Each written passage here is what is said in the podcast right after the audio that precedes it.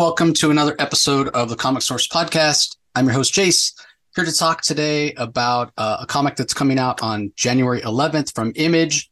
It's already uh, been out as a digital first on Substack from writer Kelly Thompson. We also have the artist and co creator Meredith McClaren joining us to talk all about Black Cloak. So, first of all, Kelly, let me say welcome back to the show. Great to have you back. Thanks for having me, Jace. It's great to be back, especially yeah, for Meredith, this reason. Yeah, yeah, exactly, exactly. Super exciting, which we were talking about before we started recording. But uh, I, I, do want to uh, welcome Meredith on the show for the first time as well. Thanks for taking yes. Thank you so much. So, uh, as I mentioned, Black Cloak uh, coming out in print from Image Comics uh, January 11th. So, for people who have been subscribing to Kelly's Substack, you'll you've seen this before. You've been reading it. It's this fantasy epic murder mystery, almost Game of Thrones esque sort of uh, story here. So let me give you a chance, Kelly, to uh, give us a little bit of uh, the elevator pitch for the listeners who may not be familiar. I'm sure you can do a better job than me. And then I'm going to toss it over to you, Meredith, and I, I, want you to talk a little bit about the visual design and, and creating this incredible world that that you and Kelly have uh, have co-created here. So uh, yeah, Kelly, why don't you give us uh, the pitch for the series? Sure. Um, I've never really perfected this elevator pitch. I got to be honest. I've been working on it as we've been doing these interviews, but I feel like I've never really gotten there. So let's try again. So, Black Cloak is a sort of sci fi fantasy detective procedural mix. Um, you know, it sort of kicks off with a murder mystery that leads you through it, but it's a whole new world. Um, it's sort of not your grandpa's uh, fantasy maybe? It's got influences from you know a lot more than just sort of the usual western influences we often see in fantasy in the western world um, but it's also got sort of a blade runnery sci-fi sheen to it where you know it's sort of all these fantasy characters have had to come together in one place and try to figure out how to make it work because they won the day. They defeated the great evil some hundred years ago but it destroyed almost everything. And like this is what they've got left. And so like let's make the best of it. And uh, it's not going great. They're struggling you know. They don't want to you know they want to do blood vengeance to punish someone for a crime not deal with law and order. So it's a it's like a lot about class. It's a little bit about sort of race and um preconceptions and murder mysteries. Yeah. Yeah, and so many layers to the story, and we'll get into some of that uh, in a little bit. Obviously, we don't want to spoil because we want uh, all you listeners to go out and pick it up. But when it comes to those kind of layers, obviously, it seems to me that it would make it a, a challenge to visually design it, Meredith, and and incorporate that, right? Because that is something that is so kind of inherent to the narrative, but you you do also want it there in the visuals, and it also had to be a challenge to marry this idea of fantasy and sci-fi and sort of you know magic and technology but yet there is that backstory where everything kind of got blown up. So you're yeah um, off balance. I think the first note kelly gave me was just the blade runner note. And i was like okay uh, so uh, tech is not my forte but there's some fantasy elements that i can make work. So um uh Except for you, totally. I'm sorry to interrupt when it's supposed to be your turn to talk, Meredith, but this is my MO anyway, as we know. You're so good with color. And I feel like so much of the neo noir that's injected into this is the color. Plus, I think just by the very nature of how you approach fantasy by taking from a lot of different places. I mean, we've talked about South Korea specifically and like manga and, you know, that kind of stuff. I think all of that immediately makes something feel a little more science fiction if you're combining it with more Western ideas, right? Because yeah. it immediately suggests like a growth and a change in the way sci-fi does or like a larger scope of mm-hmm. you know what kind of creatures might be involved. So i think especially in your coloring there's a lot of neo noir to you. Uh anyway so i push back against that but you know go ahead and tell your truth. Go ahead. Uh i don't know that i have anything else to say. Whatever talk about your fantasy stuff or where your influences are. Uh, oh, all yeah, that yeah. stuff is so good. Um yeah i definitely come from an anime manga background. Uh, and then around college, I discovered European comics, which have this beautiful uh, animation and like depth and scope to them, like uh, Blacksad or trying to. Oh yeah, that's uh, good. Sky Doll. Sky Doll is a good one, and it's just like, oh, no one, I've not seen this done before. Yeah, um, yeah. And so that those are the um, the markers that I I've used to along my journey. So, but knowing that it's going to be uh, this hybrid hybridization of fantasy and and sci-fi, which you know maybe your predilection kind of leans more toward fantasy. Did you start building out the world? Like, did you and Kelly talk about okay, this this is the tone of the world that we want to establish first, or did you start with you know some of the main characters like uh, you know Phaedra and and Pax? I feel like we had like the the keynotes we sort of uh, carved out before we didn't have a lot of time to to world build before we had to jump right into the story. Yeah. Um, a lot of the world building was in the script, I think, right? Yeah. I mean, like that was a very dense first script. Um, I mean, I always write pretty tight scripts and I'm very big about like putting what the emotional state of the characters or whatever. But like most of the time, I don't want to do like a huge description because uh, you know trying to force an artist into what's in my head is not what i want what i want is their best interpretation of what they think the idea is right? And hopefully i'm describing it in a way that elicits a similar so that we end up in a similar place. But honestly artists always do better things than what I imagined. So, which is right. very fun for me. But I do think that that first script, like I remember page one was like a wall of text, but it was like I was having to tell her everything about this city view, you know, because it's a shot of the city from the mm-hmm. exterior, which you never see again. So, like, I really had to get into what it was. But what it is changes once Meredith gets involved because she's bringing so much of herself to it. It naturally evolves, you know. But she's right that I think we talked about character a little bit, and I probably showed her a pitch, and we talked about concept and some of the broad strokes. But I think we were moving so fast that she maybe did some does character designs before we started, but I think then it was straight to script, and then it was like some conversations, especially early, to clarify. You yeah. know, like like I told her, I was like, I drew a map of this. It's really bad of like the layout of the city, like because I wanted her to understand the sort of like tiers and this like class thing we were setting up, which it's not like it's rocket science or anything, but I, you know, and she was like, send me the map. And then I was like, wait, do I have to? It's really bad. and she's like, yeah, you got to send it. And I sent it to her and she's like, okay, okay, I get what you're doing. And then she turns it into that brilliant, you know, landscape you see or that distant shot you see. Yeah, and I think as because we've had to sort of design so much of this as the story goes along, like my uh, interpretation of how of what the city looks like is shifting along with it from where we originally started. So, was there a point where you were because you guys had kind of had hit the ground running? Maybe you're a little more tentative. Was there a point where you you know whether it was first chapter the first digital chapter second third what have you was there a point where you got to okay now now i got it. I feel like i'm locked in. I'm understanding visually who, who these characters are and what the city is. Or are you still kind of solidifying that in uh, your mind? I i get that like five times per issue and then it goes away. Because it's like every time i do a new a new page it's like what can i do better? And then i forget all the rules for coloring. and then I'm like, all right, happy accidents time.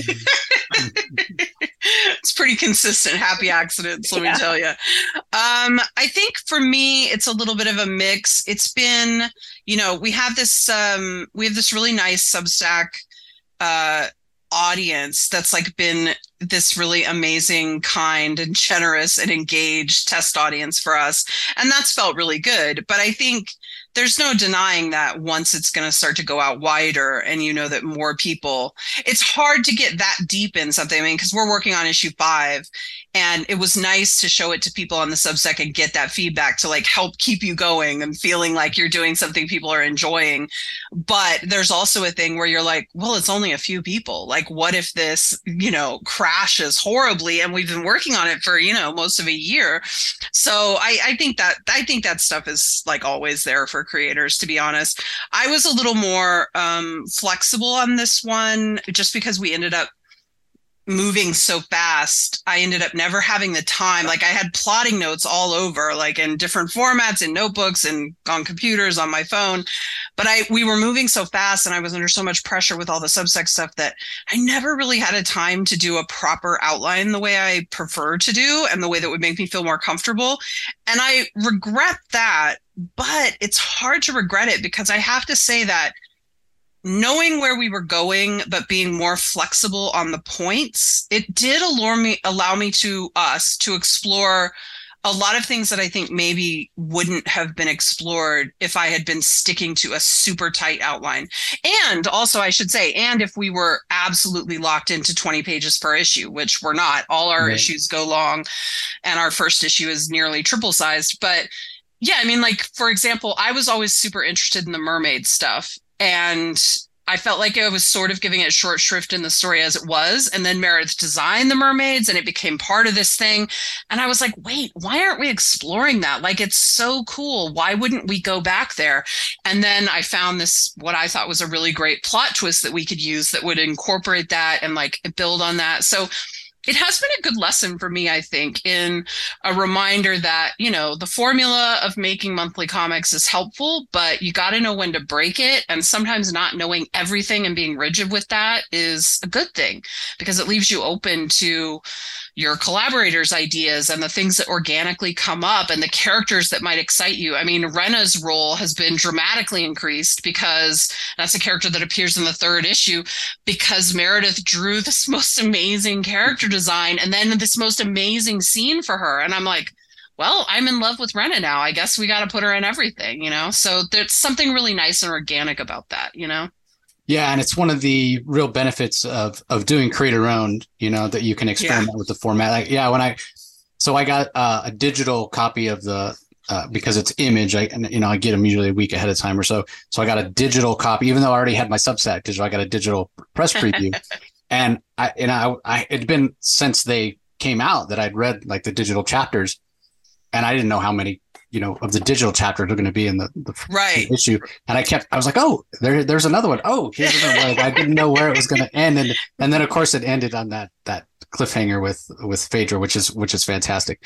But yeah listeners you get a big chunk of story. I think it's like 54 pages or something like that. i think it's so, 51 pages of story and it's like a 60 page it's like it's pretty hefty for a for yeah. an opening chapter for sure which yeah, is you, great which is great. Yeah you yeah. definitely get uh, immersed and get a chance to uh, be introduced to uh, the characters.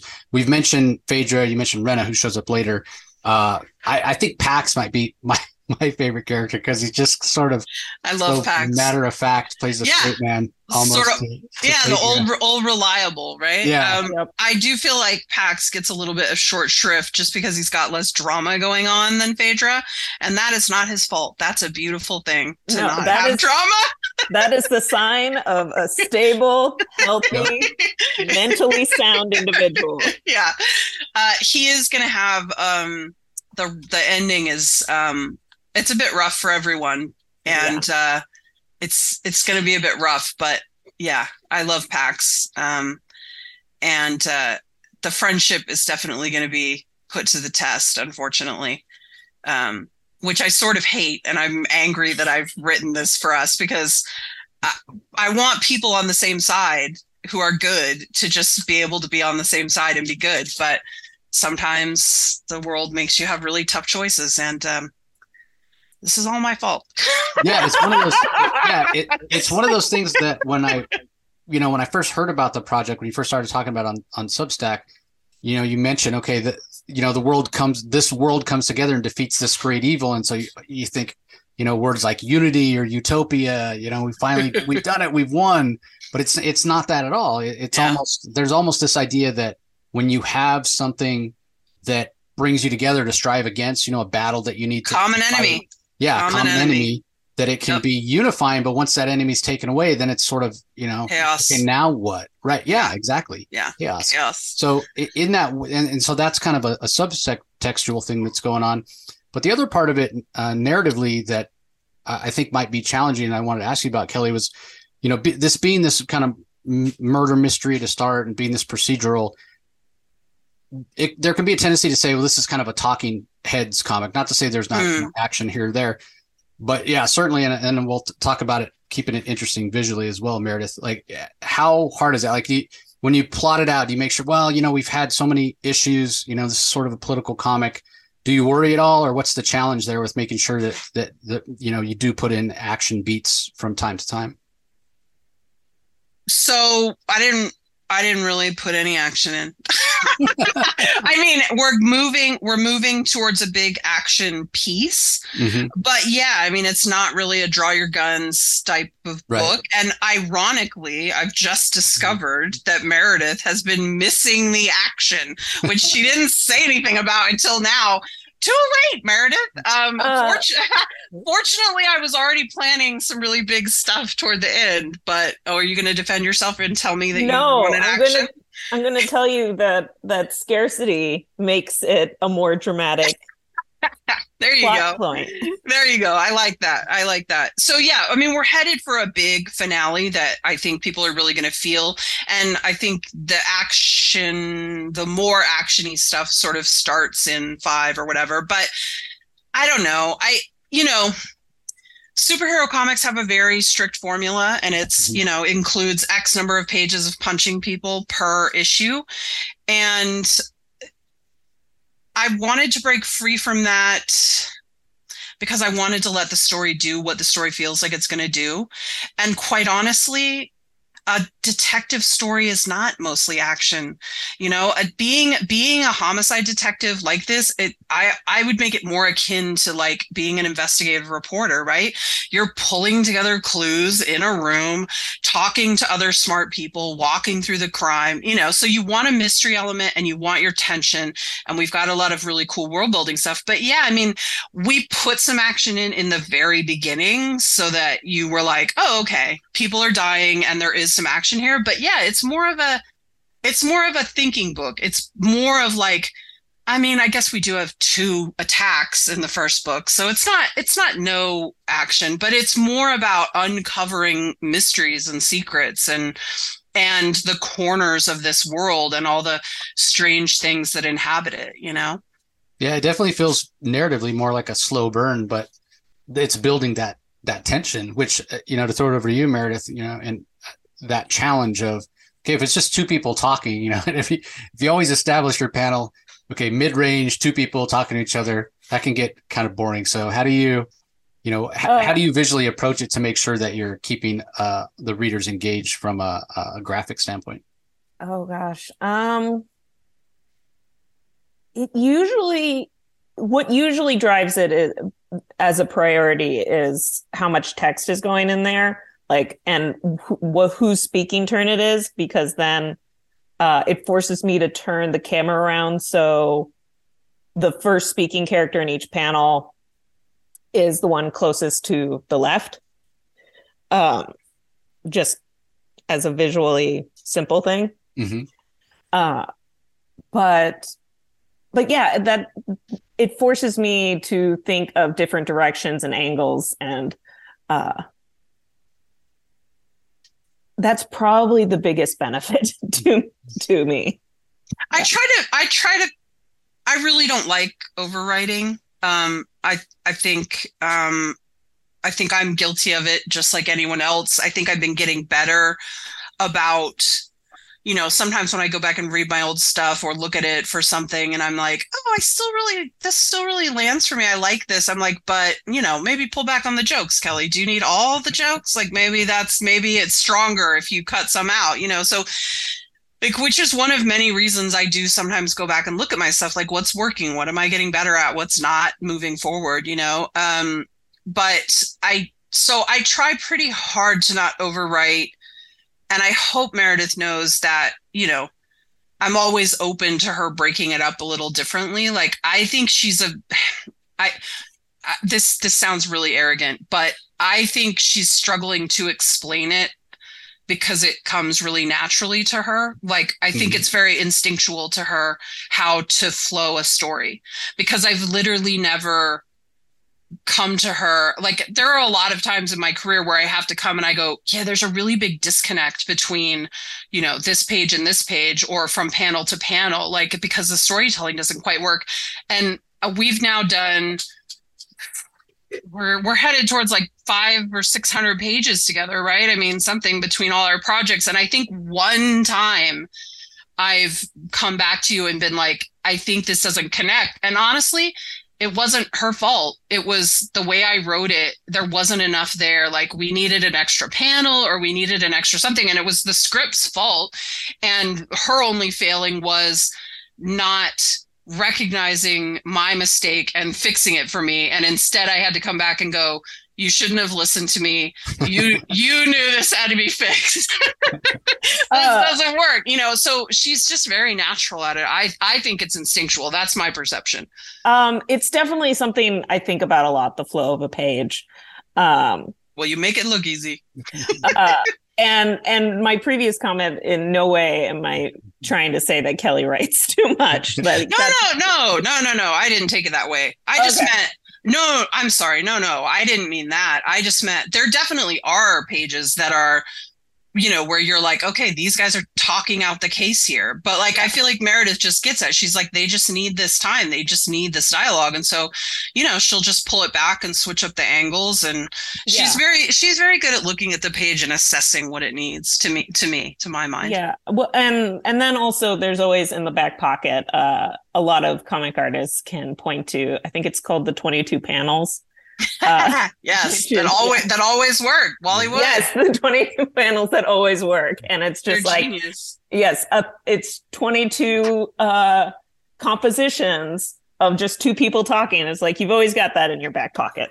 Yeah. Now does it help the fact that you color your own work so you're when you approach a, a page or you you know you're blocking it out thumbnailing or what have you you're not necessarily just visualizing what the line work is going to look like but you're also kind of at least in the back of your mind thinking, okay, and this is how I'm going to color it because I'm going to go for, you know, this kind of feeling or evoke this kind of mood, which has so much to do with the color graphically? I really enjoy coloring my own work. It's it's always a little bit hard for me to hand off uh, my my baby inks and pencils. Um, but it would be it would be too much to say that I have a plan whenever I color anything. Um, I have I have a procedure and that will usually uh, yield a result that I am happy with. But that doesn't mean I know what that result is going to be. No, I think it goes back. If that's how you approach it, I think it goes back to exactly what Kelly was saying. I, I think that you don't have to think about it when you're planning it out. It's probably unconscious, and then when you start coloring, it's exactly like if we stopped you in the planning stage and said, "Okay, stop thinking about how you're going to block this out with line work and tell us what the colors are going to look like." I bet they would be pretty similar to what the colors, if not exactly what the colors end up being. They might. I, she doesn't give herself enough credit, Kelly. That's I know, I know, I know. She's so good, and she, like she doesn't know it, which is great for us, for me. So, yeah, exactly. Uh, uh, you know, when you did Jem, Victoria covered you, colored you, yeah, yeah. She did a pretty good job. She though, did, yeah. She did an amazing that, job. That must have been hard for you. I don't think we talked about that, but that must have been hard to let go of that. Did you try to get them to let you do it? I can't remember. No, no. The deadline. I think, I think, you already had Victoria on board anyway, and so yeah, like, okay. She had and, been on from the beginning, so yeah. it would have been tricky. I'm not so precious about my my artwork that I'm like, no, this is a sticking point. Um, well, listen, I love Victoria and she did an incredible job and she, she did. did. a great job on that whole series. And I definitely, especially when you're moving artists, I definitely am on board with, you know, keep the colorist so you keep that sort of consistent feeling for the yeah. book. So it made complete sense that she would be there and she did a great job. But I have to confess, as I'm thinking about it, I am very curious what your Jem colored yeah. yourself pages would, I would have been like. curious too. I'm I, I never thought about it before. I've been toying with the idea of doing uh doing a redo of a page for like the new year, like one of those side by side comparisons. Oh, that's fun. Of of how a page looked when I first did it and how where I am now. And so oh, wow. I hadn't considered Jem, but I might. That's a good one. That's a good one. Well, uh, you mentioned something uh, a little while ago, Kelly, that I certainly wanted to bring up. Uh, one of the things I love about your writing is the humor, the jokes that you bring in, because you have a little bit of a dry sense of humor, and that's yeah. totally my sensibility. and even if I didn't know that you wrote this and I'm reading Black Cloak, I probably would be able to guess this is Kelly Thompson because of the that dry sense of humor. So yeah, you have uh, a very, very solid voice. Yes, Thank you. Exactly. Thank you. Exactly. Think... So is there a particular character that you most enjoy th- throwing the one liners in or you, you like to spread the love around for the humor? Um honestly, I'm really feeling this isn't really humor. This is it is a little bit, but it's even darker. I'm very in rena's headspace right now. Like boot on my neck, let's burn it all down. guys suck. Like let's she's very dark. Like I feel very in rena right now, like in that headspace. But um Pax is probably the most like me, reliable, consistent, boring, a little bit. Um I mean, I wish I had pink wings, but uh, he. Uh, so do we all. yeah, right. Um, I did want to go against type with him with those with all the fairies we went against type with we went with these like very stocky, shorter, solidly built as opposed to the like very like stereotypically feminine girly thing. Mm-hmm. But when we were doing the wings, I was like, no, like pink, gossamer, like like barely visible, like amazing. Uh so fun. Uh the the yeah. this the the to play with that there. Um, I mean, Essex is obviously super important to me, but she does sometimes suffer from a thing that I think happens with a lot of writers and fans where the main character, you like them, you're there for them, you're rooting for them, but you're secretly super interested in side character, you know, right. X or whatever. I think that happens to me too. Um, Phaedra has the weight of the book on her shoulders. And so sometimes that's less fun you know she has to really carry the narrative. She has the deep dark secrets. Um, so i try to keep her a little light but you know does she get all the zingers? I don't i don't know. I don't think she does but she's yeah. very dry and dark and sarcastic like me. So i guess yeah i think i think the, the thing with phaedra is yeah she because she is the focus we get so much of her. There's for for me personally there's a little less you know curiosity because yeah. i feel like i know her so well was you know yeah. somebody else who doesn't get as much I'm it's, like, well, yeah. What yeah, Pax do when he goes home at night? Does he crack open a whiskey or? yeah, yeah. It's definitely her story. You do get, um, I don't know. So you've been reading along all this time, so you got right, a little yeah. bit of the family stuff. Yeah, some of that stuff will come in a little bit more by the end. Um, yeah, there's definitely a lot coming for them both. Oh, why do I hurt them? Why do I hurt them? I love them. yeah, I, I am excited, and it does. It brings me to my my next point uh, which you kind of mentioned already. You know, this is something so different than than either one of you has ever done before, right? Like releasing it in Substack with a, a smaller mm-hmm. audience. You know, uh, probably an audience that that is sort of inclined to, you know, if, if I'm going to subscribe to, you know, the Kelly Thompson yeah. Substack, I'm a Kelly Thompson exactly. fan, so I'm, it's probably going to be something that I that I like. It's that, it's that sensibility, as opposed to, hey, it's out there on the the comic rack, and we certainly want everybody to check it out. Yeah. You know, how crowded everything is, and and it's a good time in terms of being a comic reader because there are such a diverse amount of stories. But it, from a creative standpoint, publisher standpoint, it is hard to to stand out and and, and cut through the noise. So, um, you know, a little a little nervousness, I guess, right, to have this out and, and hopefully reach a new audience. Yeah, I mean, that's that's sort of what I was talking about before. I think you said it much better, which is that the Substack audience, it felt great to show that to them, and they really have responded and loved it, and everyone's been really excited about it. But as you said, those are like those are like super fans. Those are people who want to like it. And I hope that that doesn't mean they're, you know, that they just, you know, they just like everything I do, regardless of uh, quality. Although I do put a lot of effort in. I feel like even shitty stuff I do, I put a lot of, right. a lot of,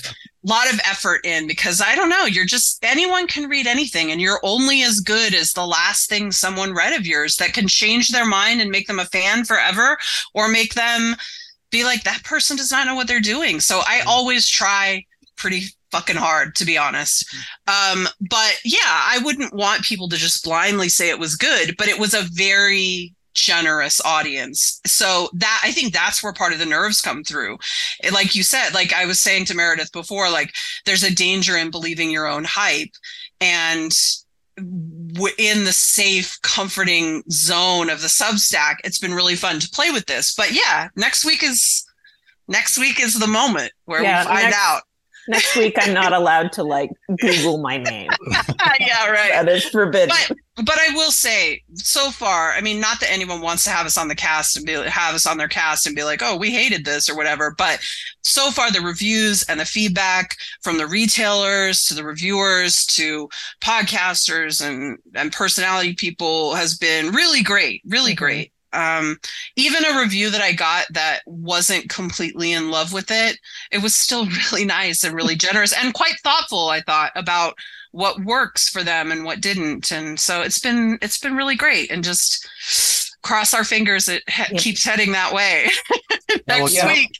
I think that the advantage of you you two giving such a big chunk of story. You know, we we talked about what would you say, like fifty one pages. Fifty one, yeah, I yeah. think. So I I think that's to a, a, great advantage, and then also, you know, when I once I did read the the you know the uh, digital copy of the the print and saw where you ended, which I think was the third digital chapter. Then then yeah, it, it totally made sense because you want to end on you know a cliffhanger yeah. like that to mm-hmm. make sure yeah. people come back for for issue number two. So let me ask you, Meredith, is there can you think of a particular like story point or something that visually in in that those first three chapters that that's going to be the first print uh, book that you're most excited for readers to to see or maybe it's just them experiencing the the, the world in general from a, a graphic standpoint i was really i was really happy with how that cliffhanger page turned out i love um, it it's so beautiful. Yes. How it bleeds, that full bleed and everything. Oh, I love it. Mm-hmm. Uh, gosh. I have something. Okay. That, Mer- that from Meredith, from Meredith, okay. and it's a compliment for me. So this all checks out. Narcissism, check. I do. Uh, I do like compliments.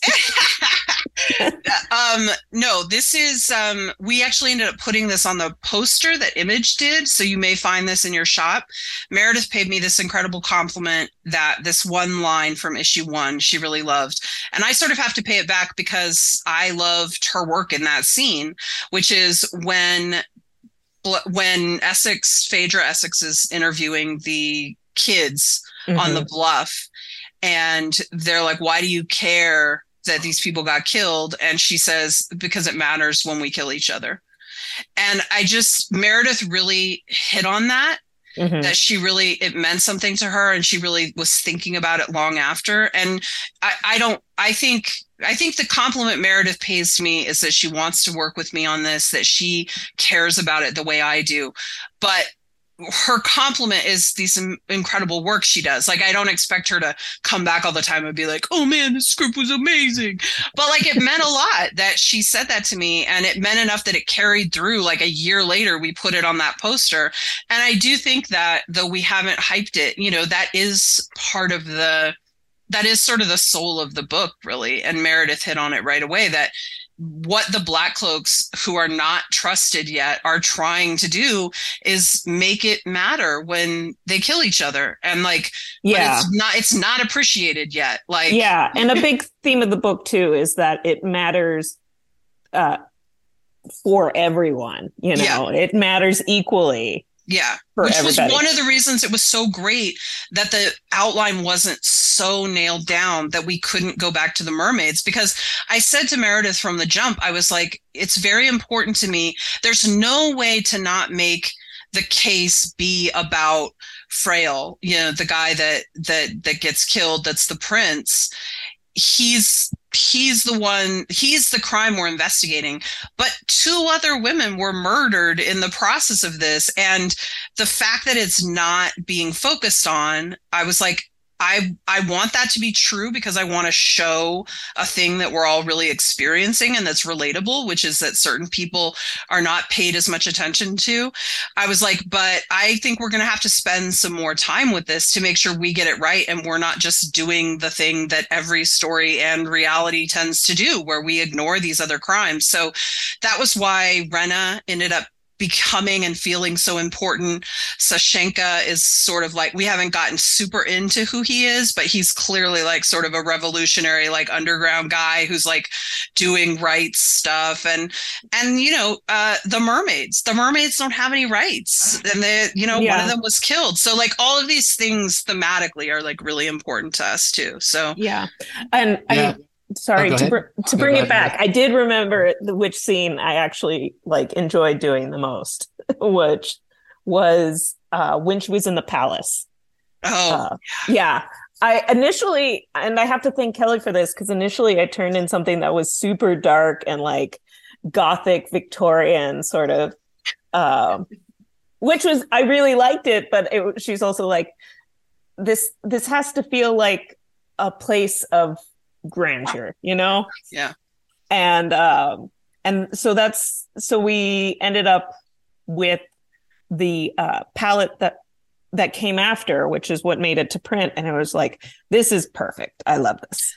it's honestly, it's really great um example to look, I think, at the variety of Meredith's colors, right? Because to me, part of why the, the the more gothic, darker take on the palace didn't work was just because we need to show these layers of this city and that there are people who are living up top in the sunshine with everything they could want and these beautiful views of the ocean.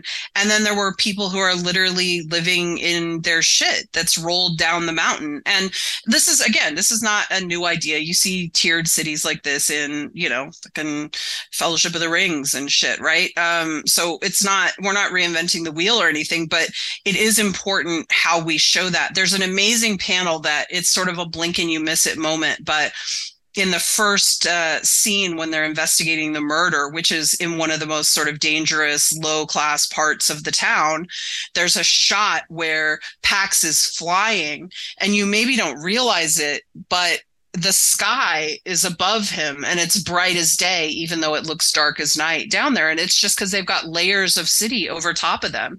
And like, I think that some of those things you know, the book is about a murder. It's not technically about class issues, but it's the th- other things we're doing, like the way Meredith is showing off that art and the way that city is built and how it works.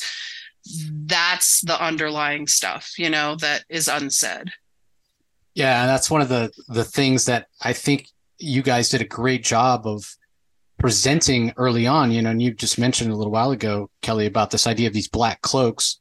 You know, this this investigative force or or you know police force that is is is not respected, is not trusted, and in a way, you think about what Pax and uh, and Phaedra are doing. They're putting they're out there, you know, and they're not liked, and there's a sense of danger that they could sort of be attacked or turned on at any time. So there's this sense of of sacrifice. They're doing what they're doing because they know that even though this great common enemy has been defeated, the the, the world that they're living in is not what it should be. And yeah. they're, you know, they're, they look at themselves their role as black cloak, black cloaks of, Hey, we can make things better and not just make things better for the people that do live on top, but make things better for, for all which is why they're down in the shit, you know, investigating. Yeah, yeah. I mean, I think it's funny because, you know, we talked a lot, Meredith and I talked a little bit about, um, but I thought a lot about the you know when I, when this project first started nearly 10 years ago it was much more sort of police focused. Like it was much more about the police in this new society and like what that's all like. And you know as my feelings about the cops have changed so much over the last 5 to 10 years like a lot of us you know it was really important to me that we still tell this story and these detective stories but that I want to reflect the real world, but like in a different way, right? So to me, the world of the the the people of Kyros, they don't trust the Black Cloaks not because they have a systemic problem and they've done anything wrong necessarily, the way we're dealing with that, but just because it's a new idea, mm-hmm. right? But it creates the same problem where there's no trust, and maybe that's for a good reason. So you can't really dismiss it, but you know, yeah, you have a lot of people trying to do the right thing caught up in a system that's not working for anyone yet, you know, and um, I think it is a pretty a, a pretty fair reflection uh, as a as a small element of the story of yeah a lot of the problems we're going through right now and in just a different way and how hard it is to wrestle with those ideas you know? Yeah well it, it, it is also doing something that i've never seen done before in fantasy which you know you can go all the way back to, to tolkien right and okay here's where all the dwarves live and here's where all the elves live and here's where all the humans live and they all have kind of their own places here's here's a world where yeah common enemy defeated, everything's thrown into chaos, and everybody's kind of in the same place. You know, there's yeah. not okay. Humans live over here, and they can make their own rules, and elves live over here. Like people, people you got to figure out how to live amongst each other and get yeah. along. And the idea yeah. of and the idea of homeland being stripped away, which is something that's true here, is really powerful. And you can't really blame some of these characters for not getting along with like some of these some of these creatures are like blood enemies of each mm-hmm. other, you know, but this is the only sustainable place we can all live together now. So we're trying to make it work. Of course it doesn't work yeah, it's all new. Like everybody's yeah, kind of yeah, yeah you're kind of yeah. making it up as you go along, yeah, so, so to speak. So yeah. Well, but, ladies, uh, thank you so much for your time. It's been so great chatting. Again, best of luck. Uh, certainly, we'll be uh, reviewing in our new Comics Wednesday. Spoiler free, everybody. Uh, go pick it up. It, the artwork is amazing. I think it's it's one of those books with um, with Meredith's artwork. You can pick it up and and thumb through the first couple pages. You immediately get a feel for what what it is, what the world that these two ladies have, have created. So I'm going to throw it over to you first, Meredith. Anything as we're closing up here that you want to share, uh, either about this project or something else, and then also let listeners know uh, where they can find your work online. If you have a presence on social media or what have you. Yes, they can find me uh, under meredithmclaren.tumblr.com. And gosh, we worked really hard on this book. I hope you guys like it. And what about you, Kelly? Yeah, um, you can find me. Substack is best for keeping track of me. It's 1979 semifinalist.substack.com. I'm newly on Hive at Kelly Thompson. Uh, I am still on Twitter, but I, yeah, I don't know. I don't know. I, I, I, am on Twitter too, but I wasn't hyping it. Yeah, it's like, what do you say? I don't know. Yeah. It's a fucking shit show over mm-hmm. there. I don't know. It's like honestly really mad with him messing with my career like this. It's not cool, man. Yeah. Because I'm on other social media, but nowhere did I spend the time and effort of Twitter. And also, Twitter is just more. I mean, I think it works very well for artists. I certainly find a lot of artists and and and familiars there, but you know, of all the other things, it's the most text friendly for if you're not an artist, and mm-hmm. it's really frustrating to yeah, million dollar idea. Just Twitter, but without Elon. That's yeah. all we need. Yeah. That's all we Did need. you see that? Did you see that Mad Men GIF going around that was like him from when he was really drunk, one of those episodes, and then it was like on the board. And he's like trying to pitch it, and on the board they'd superimpose just Twitter without Elon. I was like, man, yeah. that's a great. That's, that's all we need. it's a great, great idea. Anyway, so mm-hmm. maybe we'll see. Well, yeah, we'll see. Fingers crossed. uh, anyway, listeners, uh, again, uh, I will put links in the show notes to uh, Meredith's Tumblr and to Kelly's Substack. Go click there, follow their work. Highly recommend uh, both uh, of these ladies. Their work is fantastic. So be sure and pick up the first issue of Black Cloak. Again, you're going to get a big chunk of story, over 50 pages of, of story. It's out January 11th. So this is going to drop on Friday coming out the next Wednesday. Highly encourage you to call your local comic shop right now and tell them to hold you a copy because, again, the shelves are crowded and you might get there and there might not be one. So, uh, hopefully it, it, sells out and we see subsequent printings. And um, I should also mention, I think you you you touched on this, Kelly, is there's uh, a number of variant covers as well. So yes, there are uh, some beautiful covers. Lot. There's a lot. Most so. of them, there's like seven, I think, that are just regular open order that you should be nice. able to find pretty easily. But there's about three that are the incentive covers: the Madia one, a second one from Meredith, and a Tula Lotay variant. So fantastic. fantastic. Yeah, really gorgeous stuff. Yeah, so hopefully everybody's going to go out there and pick it up, and then if you want to get even further ahead and not have to wait for the next print, then you can go and subscribe to the th- Substack and yeah, you know, and you could yeah. yeah. yeah that's true. You could go buy this and then you could subscribe to the Substack and read the second chapter right away. Yeah. Although yeah. I I still if you bought the first copy, I still need you to buy the second copy. So Oh, 100%. I mean, I've read I've I've, I've read I'm I'm all caught up. We're Meredith and I were talking about it. Uh, and I was like, I hope, have I missed anything? Am I caught up? Yeah, I'm caught up. I'm still. You're caught up. We had a delay on our. Yeah. That's a lot. I which you know, want to talk yeah, about it. that's that's cool. Yeah. Life happens, but no, I can't wait to have this. You know, it's it's one of those things as comic fans. First of all, as, as a collector, you kind of want to have it, but when you love something, just having that physical copy. Yeah. You know, I mean, I read so many books. It, I have to read digitally now, just because I can't carry a big sack of books around with me all the time. So yeah, Same. iPad. Same. Yeah. Well, Yeah. and and last year was such a good year for teaching us that all of our digital media can go away in a second. yeah, That's very yeah, true. That's true. Very that's true. as well. So, yeah. I mean, Although that I being did- said, I still want my physical copy. Yes. I did hear that the WB thing is maybe just temporary. Did you see that Oh, with the, with the Looney not. Tunes? I saw that. I can't verify. It was just some Twitter that was saying they're saying it's digital restoration. So the Looney Tunes stuff might be coming back. I hope. Are they fingers, gonna fingers okay. crossed. Fingers All That's crossed. all. That's all. Just Looney Tunes. I don't know anything else. Okay.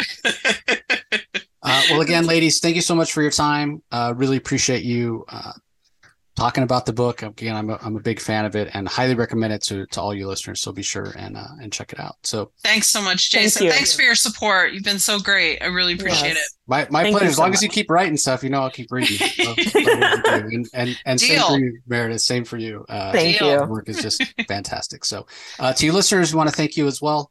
Really appreciate you joining us as always, and we will talk to you next time.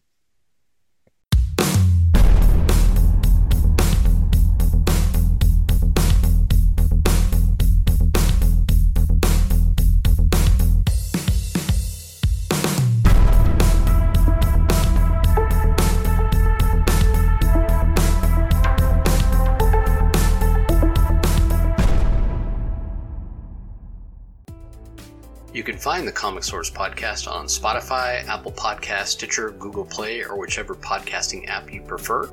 Please tell all your friends about us, subscribe, and rate us. The ratings really help with our visibility and our ability to reach new listeners, especially five star reviews on Apple. Also, be sure to visit us at lrmonline.com to join the conversation, access the show notes, and discover all our other great pop culture content. If you want to email us, the email address is thecomicsourceblog at gmail.com, or you can follow us on Twitter, twitter.com forward slash the comic source. Do a search for the comic source on Facebook and Instagram to follow us on those social platforms. All three spots are great places to find out when we release new episodes as well as follow all our convention coverage. So, once again, we want to thank everyone for listening, and we'll talk to you next time.